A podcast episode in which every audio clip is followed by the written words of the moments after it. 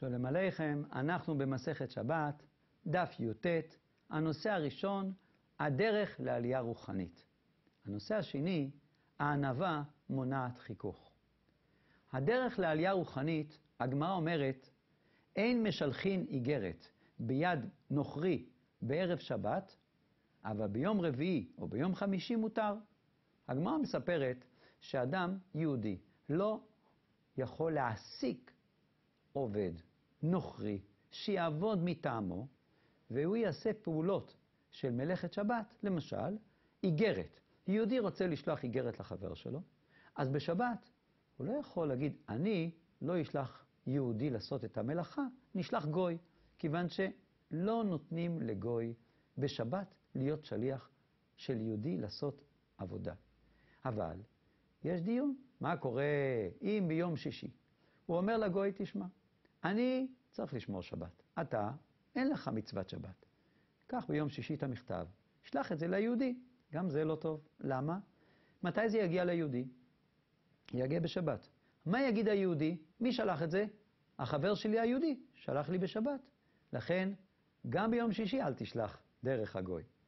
אבל אם אתה רוצה ביום רביעי, או ביום חמישי, שזה כבר כמה ימים לפני שבת, אתה יכול לשלוח את זה על ידי גוי.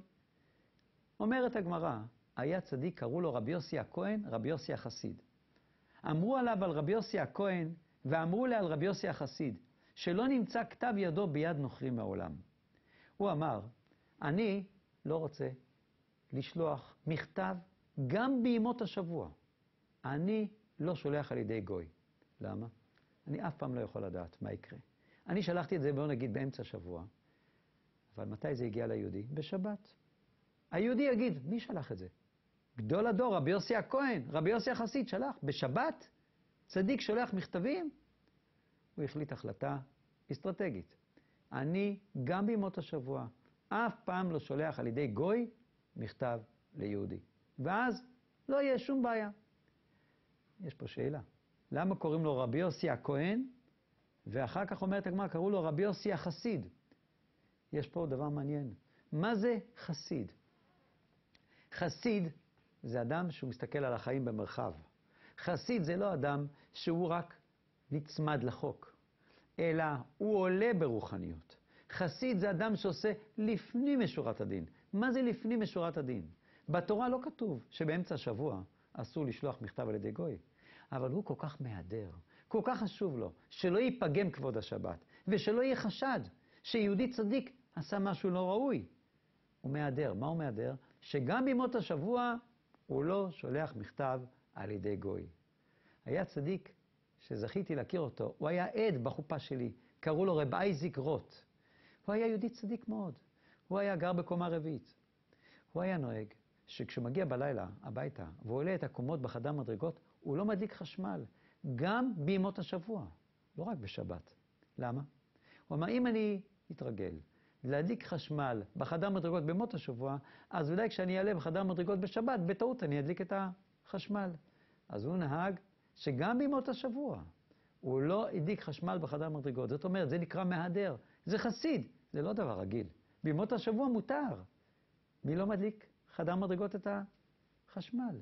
אבל הוא כל כך היה קרוב לשבת, האלוקים והשבת היו כל כך קרובים אליו, שהוא אמר, גם בימות השבוע אני לא לוקח סיכון. אז אם אנחנו רוצים להבין מה זה חסיד, חסיד זה אדם שהוא לא מסתכל בקופסה, מחוץ לקופסה, הוא בעלייה רוחנית. איפה אנחנו יודעים שזה נקרא חסיד? בפרקי אבות כתוב שרבי יוסי הכהן היה אחד מתלמידיו של רבי יוחנן בן זכאי. הגמרא אומרת, אמר עליו רבי יוחנן בן זכאי שהוא חסיד. מה זה חסיד? אדם שהוא מתרומם לפנים משורת הדין.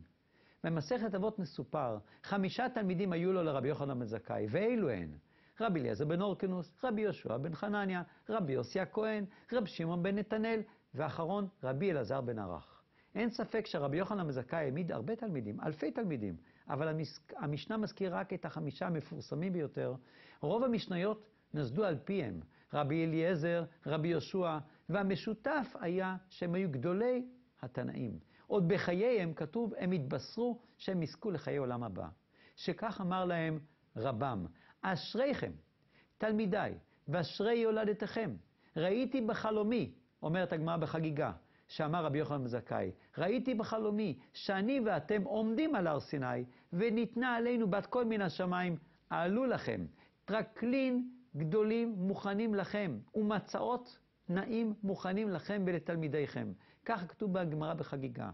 הוא היה מונה, רבי יוחנן בן זכאי, את השבח של התלמידים.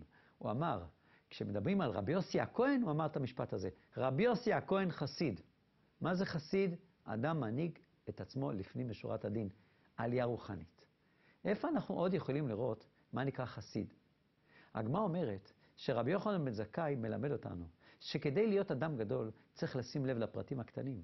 ומכל הפרטים הקטנים, לשים לב איזו פעולה קטנה שהגמרא מציינת על רבי יהודה החסיד מעולם לא מסר את כתב ידו לנוכרי כדי שלא יהיה אפשרות להגיע לתקלה בשבת.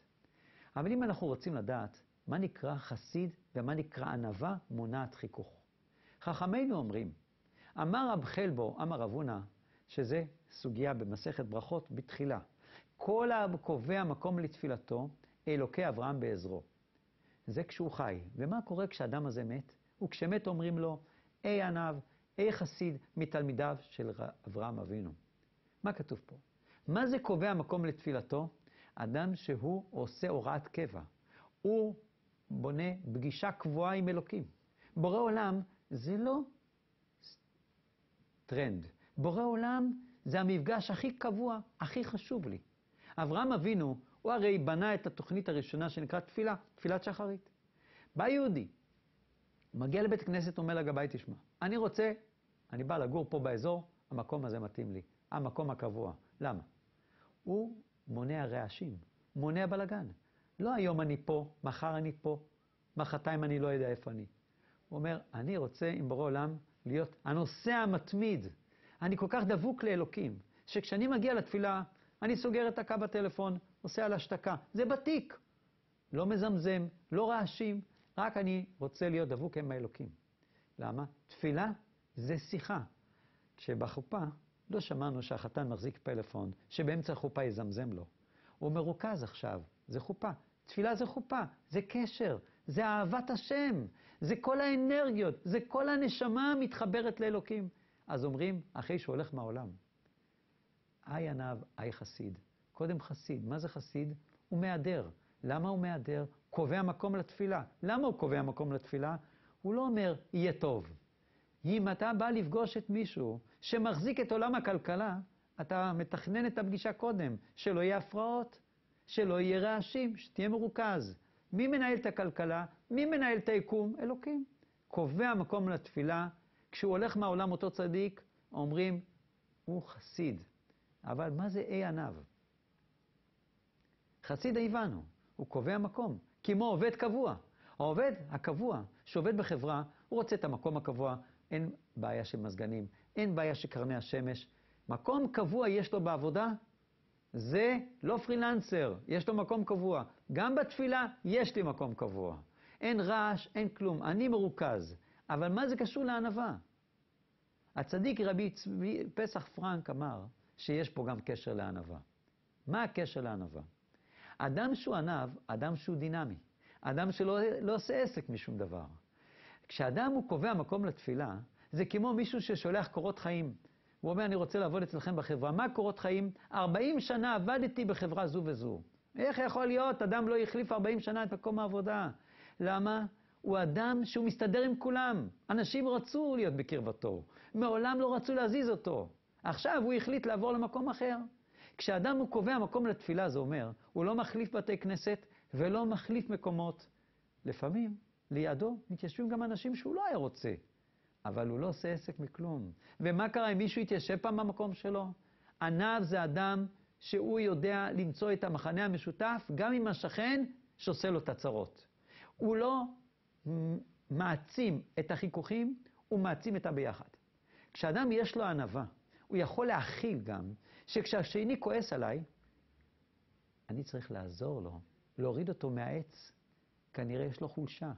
כשהשני עושה משהו לא חיובי, במקום לפגוע בו, אני יכול להיכנס לנשמה שלו ולהבין למה הוא עושה את זה, מי יודע מה הוא עובר, איזה סערה הוא עובר, אם זה בזוגיות שלו, אם זה בבריאות שלו, אם זה בפרנסה שלו. הענב זה אדם שאין לו אגו, וכשאין לו אגו יכול גם להבין את ה"ואהבת לרעך כמוך", ולהגיד למה הוא עושה לי את זה, יש לו בעיה. אז בוא נתפלל עליו, בוא נעזור לו, בוא נפזר את הדברים הלא טובים ונעצים את הדברים הטובים. זה נקרא, כשאדם קובע מקום לתפילתו, עשרות שנים, הוא לא מזיז, זה המקום.